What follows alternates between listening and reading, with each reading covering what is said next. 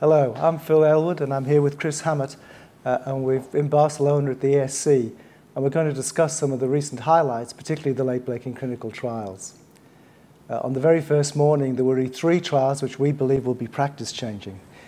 The first one uh, is Cantos. Uh, Cantos was a trial with a drug which is hard to pronounce, canakinumab, which is an anti-inflammatory agent. It was conducted over a long period of trial time in patients with uh, vascular disease, and it looked essentially at the effect of, of this drug on inflammation. So we know uh, uh, um, from pathology that cholesterol is important and we believe inflammation is important. We've got lots of data showing that lowering cholesterol improves outcomes. We've never had any data at all that decreasing inflammation will. This is the first trial that has demonstrated by decreasing inflammation will reduce uh, bad cardiovascular outcomes. Chris, you were there. What did you think of the data? Well, it's certainly impressive that it proves the inflammatory hypothesis that, that lowering inflammatory markers actually has an effect on cardiovascular outcomes completely independent of lipids. So this drug targets interleukin 1 beta, and by doing that, it lowers inflammation in the plaque. Had absolutely no effect on LDL or lipids, but significantly lowered CRP, which is a marker of inflammation, by about 50%. And um, over the course of the trial, they had a 15% reduction in cardiovascular outcomes, predominantly MI. So um, maybe that's not a huge outcome in itself, a 15% reduction, but it certainly proves the hypothesis that inflammation is important. But they did have a couple of, I think, very important um, equal effects from the trial, and that was on cancer outcomes, which they were studying um, alongside cardiovascular outcomes. So they knew that this was a player in cancer and perhaps metastasis, and they showed a significant reduction in, in cancer occurrence and cancer mortality. So it opens up a whole other possibility for this drug to be used in the oncology world as well. Yeah. So it looks like uh, in the area of cardiology, we're going to now have a whole lot of studies. There are indeed some going on at the moment with anti-inflammatory agents. This drug's very expensive. Hopefully, some of the cheaper ones like methotrexate or even colchicine will have a beneficial effect. Mm. But uh, I think the very important thing is is prove the inflammatory hypothesis.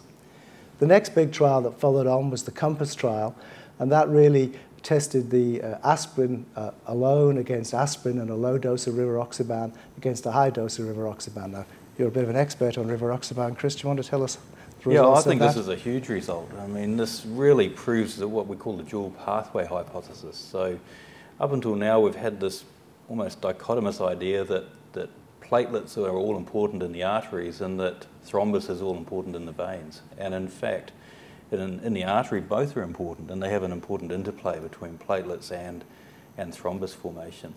So we proved way back in the Atlas trial that if you put low-dose rivaroxaban together with um, dual antiplatelet therapy, you get an increased benefit, reduction in, in MI, and in fact a mortality benefit. Um, and this follows on from that. So there was some conversation about whether Atlas was flawed, whether the dropouts in that trial affected the results. Well, this proves categorically that no, it's a real effect of the drug. So in this trial, they had um, almost 30,000 patients, 9,000 in each group, an aspirin alone group, um, aspirin and very low dose rivaroxaban, the 2.5 BD, or a rivaroxaban alone group, 5 milligrams BD. And um, this was in stable patients. These were people on average about seven years from an, from an MI, um, and also quite an important peripheral vascular disease um, cohort. And what they showed by adding in the rivaroxaban was a significant reduction in, in all important endpoints. So they achieved their MACE endpoint, the combined endpoint of um, cardiovascular death, MI, and stroke.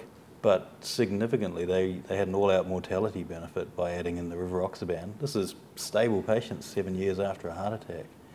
And they had a significant stroke reduction, almost 50% reduction in stroke. Um, so I think that's striking and, and practice changing results, really. It, it, suggests that, you know, we've been looking for ways to modify that long term risk for patients, and prolonged DAP has, DAPT has been one approach we, have taken with, um, you know, some degree of reluctance for, with uptake. I think this is a game changer that really will be a, a strategy we'll start using once the drug becomes available. Yeah. Look, I agree with that. I think it is worth pointing out that this 2.5 milligrams BD is not available in Australia at the moment. The atrial fibrillation dose is 20 milligrams daily or 15 milligrams daily. wouldn't want people to get confused with the apixaban, where the 5 milligrams and the 2.5 milligrams are much higher potency, and uh, we saw when that was used uh, in some of the other trials of significant bleeding. So I think we need to be aware of that. But I agree with you, this is going to be change practice once the drug becomes available.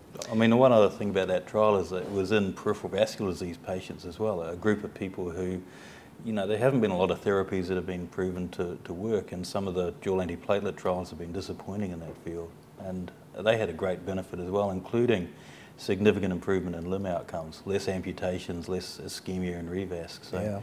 you know, um, good result all around. Yep. Then the third trial that morning was in atrial fibrillation, the, the CASTLE trial. And this was a trial of ablation versus uh, normal treatment. It had a mortality uh, outcome. And in fact, we showed a benefit in terms of mortality for the first time uh, with atrial fibrillation ablation. Uh, there were a number of other atrial fibrillation trials uh, looking at quality of life with ablation, and I must say uh, ablation is looking better and better as time goes on. Uh, we knew it made the patients feel better, but now we know it will save their lives. So uh, I think that's important. Do you have any comments about CASTLE? Well, I think it's, and again, I think it's very impressive results to get a mortality benefit in, in a relatively low, low number of patients. I mean, there are only around 300 patients in the trial, and, and these are patients we know are high risk and difficult to treat. Yeah. So um, the ablation led to significant reduction in atrial fibrillation and, um, and as you say, a, an all-out mortality benefit. So again, practice-changing result, I think. And there were some Australian sites in this trial, so it is applicable in our environment. There were a couple of other AF trials which were of interest. I'll just mention briefly. One was using apixaban early on in patients who got cardioversion. We've already had trials with uh, rivaroxaban in that area. Uh, essentially, it was a non-inferiority trial. It showed there was no, uh, apparently no danger from using apixaban. To really show that, you need enormous numbers. They only had a couple of thousand patients, but I think it's probably reasonable that you can use apixaban uh, early, and whether you image as well uh, remains to be seen. Um, the um, the other area which was of quite interest was around um, the use of triple therapy uh, post uh, stenting in patients with atrial fibrillation, and Reed reported. Uh, and they compared dabigatran uh, with um, clopidogrel uh, compared or ticlopidine compared to standard triple therapy with warfarin and uh, aspirin and uh, either clopidogrel or, or to and they used two doses of uh, dabigatran, and basically demonstrated a little like the WOEST study that you had a lot less bleeding when you used double rather than triple therapy, and uh, in this case you didn't uh, lose any efficacy. The trial probably wasn't powered for efficacy, but again, I think we're moving more and more towards away from triple therapy or keeping it short, and it probably proves the, uh, that you can use the NOACs in this situation. And it's consistent with other trials such as um, Pioneer. So. Yeah. Now, you've been to a few PCI studies. You want to talk about yeah, those? a couple of interesting studies. One, one, of, the, um, one of the studies was um, BioFlow 5, which is looking at the new um, stent. This is a very thin strut permanent metal stent with a dissolvable polymer. So the idea is the polymer may be toxic in the long term and that by it dissolving away, it, it gives better long-term safety. Right. And they compared it to standard care with the Xience stent. And they found quite remarkable results with a reduction in, in early events, reduction in early MI. But they did a landmark analysis and found that the, the benefits were ongoing with that stent. So it looks like that's moving forward and, pro- and showing some of the promise right. of um, dissolvable polymers. Uh, we need new, more studies to be sure. The other big thing in that field was syntax 2. So you remember the syntax trial was an attempt to show that PCI was equivalent to CABG and multivessel um, disease, but in fact, it turned out to be inferior in syntax, that the CABG was better with less target lesion revascularization. Uh, in syntax 2, they refined it. They had much better PCI techniques. They used FFR or IFR, physiologically driven revascularization. Um, they optimized the result with IVUS. They had better CTO results. And by doing that, they got results that were far better than the PCI arm of the original syntax trial and were equivalent to CABG um, patients in that original syntax trial, you know, even in the higher risk um, group. So it's, it's not definitive in its own right, but it's rebalancing a little bit towards saying PCI is feasible in some of these multi, multi-vessel disease patients if you do it right.